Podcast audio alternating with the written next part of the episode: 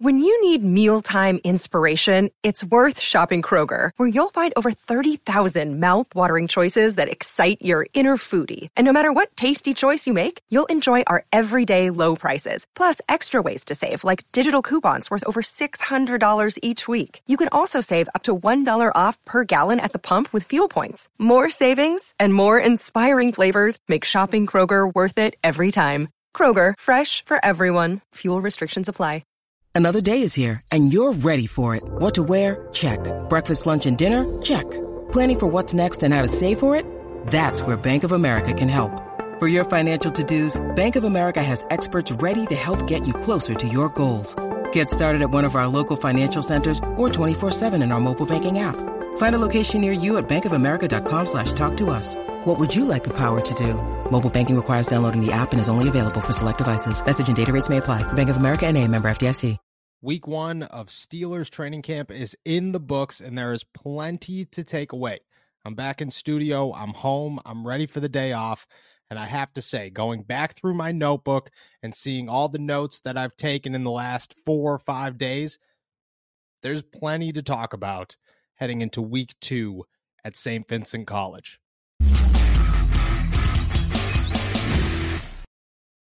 What's going on, everybody? I'm Noah Strackbein. Thank you for jumping on to Steelers to Go, your daily to go cup of Pittsburgh Steelers news and analysis. Find us on youtube.com slash all Steelers talkers. Subscribe anywhere you get your podcast. I am not live from Latrobe today. I am back home in studio getting ready for a day off as we approach week two of Steelers training camp.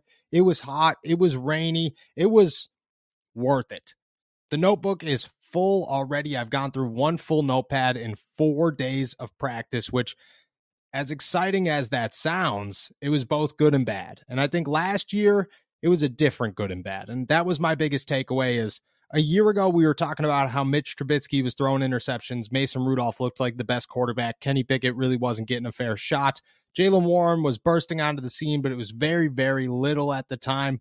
George Pickens we were hoping to see so much from him. Didn't get, really get a ton in those first couple of days. And Calvin Austin, we were still waiting for. It was one giant game of what is going to happen.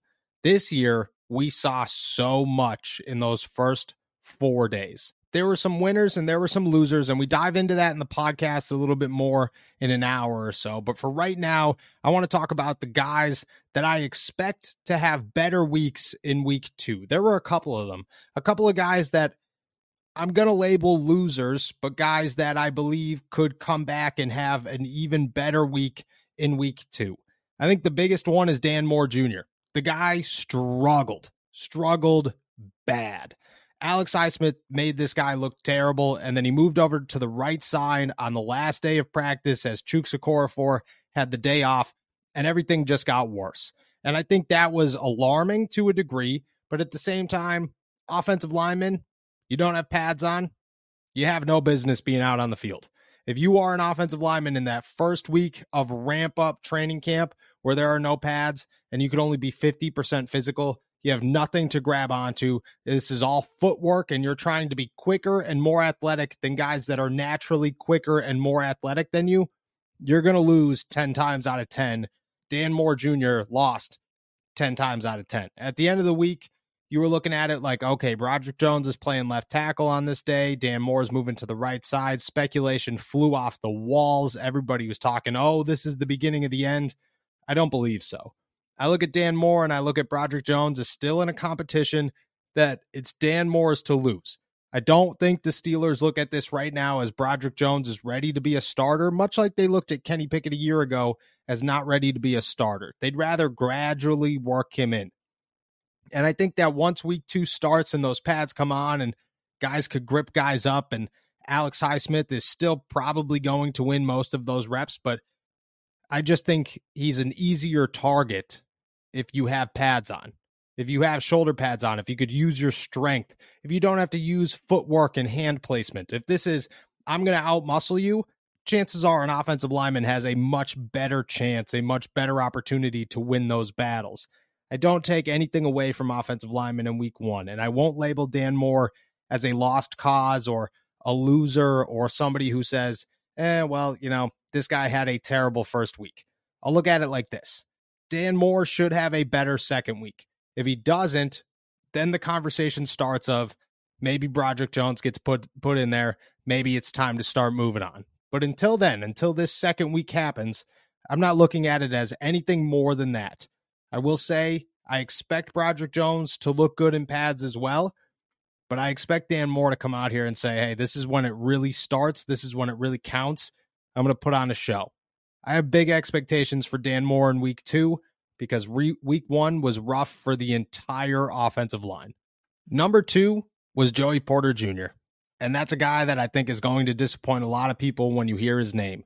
But I thought Joey came out guns ablazing on day one. He had a very successful day one.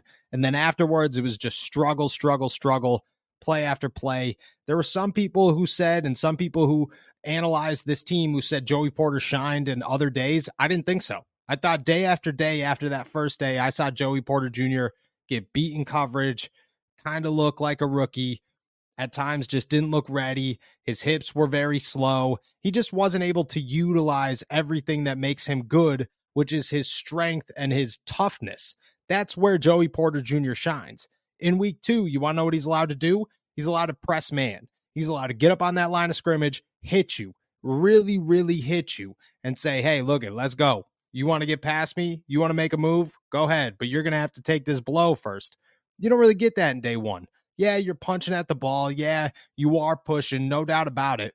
But guys are going 75% max. You put those pads on, guys are hitting. This is real football. And I think that's when Joey Porter Jr. is really going to put those players, those wide receivers in their place a little bit more.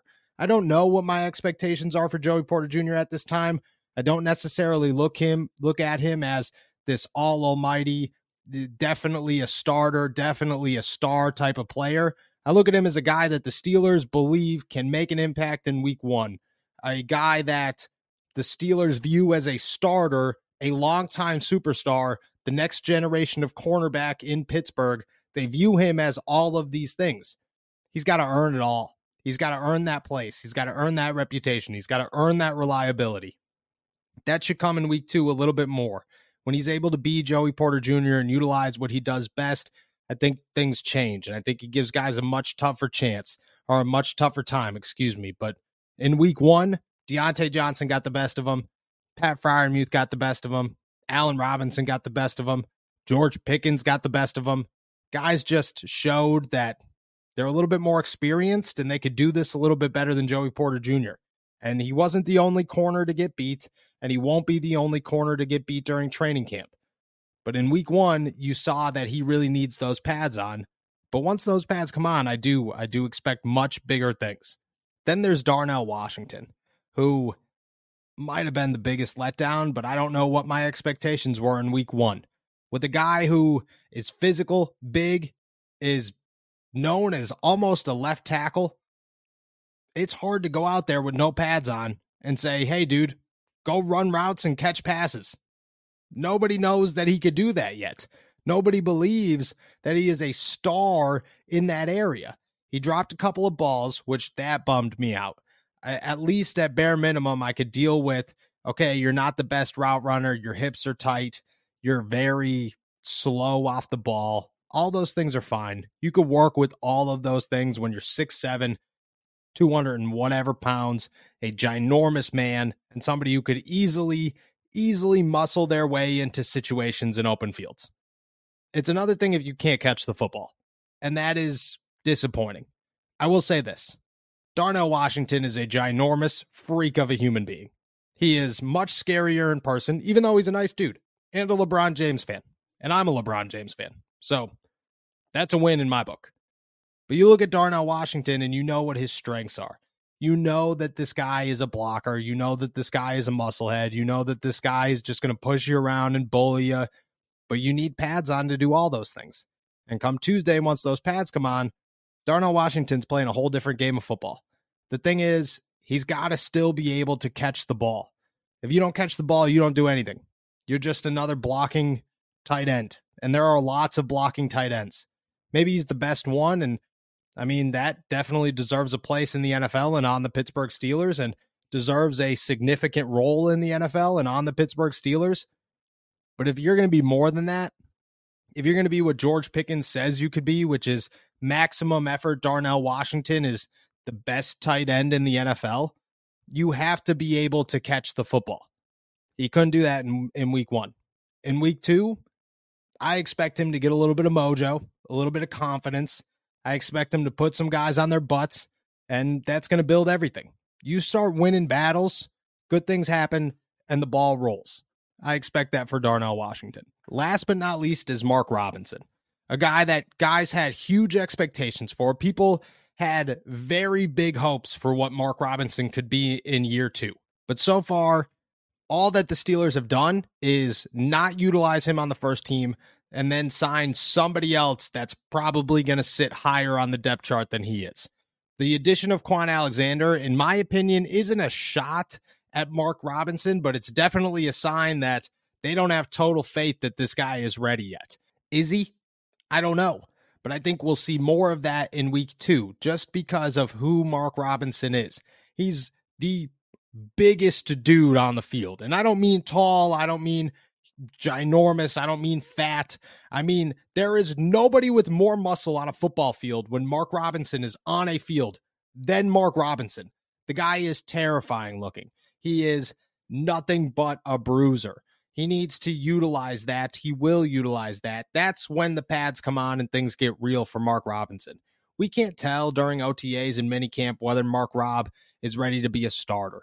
We can't tell during the ramp up period whether or not Mark Rob is ready to be a starter. What we could tell when those packs come on is how are those instincts? Is the rawness becoming more experienced? Are you growing? Is there development? Is Mark Robinson taking a step forward as a linebacker, not just somebody who loves to hit and tackle people? Because I think Mark Robinson does have the traits. He's got the athleticism, he's got the speed, and he's definitely got the power. Mark Robinson loves to hit people, but he's got to put that on the field. He's got to put good tape out there. That comes in week two. I expect more from him because it wasn't even a bad week. It wasn't like he got beat or there were all these plays where you're like, oh, Mark Robinson was a loser this week and he had a rough time. And no, he was just quiet. In a week full of excitement, Mark Robinson was nowhere to be found. In a week full of full of sleepers starting to shine, like Hakeem Butler and Anthony McFarland and Connor Heyward and Kenny Robinson and Elijah Riley. Mark Robinson was nowhere to be found. In week two, that's when things become real for this guy. You got to remember, a year ago, when the pads came on and backs on backers started happening, and that sideline drill where the running back or whoever was on offense had to juke out a linebacker or a safety, Mark Robinson and Master Teague put on a show. I so 100% expect that to happen again. I just need pads to come on. And when the Steelers put those pads on on Tuesday, things get real. And I expect all four of these guys to have much better weeks and to showcase just how physical of a football player they are, which goes so far in the NFL. The Steelers got some bruisers, they got some hitters. They built a big, dominant football team. Ground and pound, beat you in the trenches, hit you in the mouth. That's what the Pittsburgh Steelers built the team to do, and you got to put pads on to do so. And once they do, I expect these guys to have much better weeks at training camp.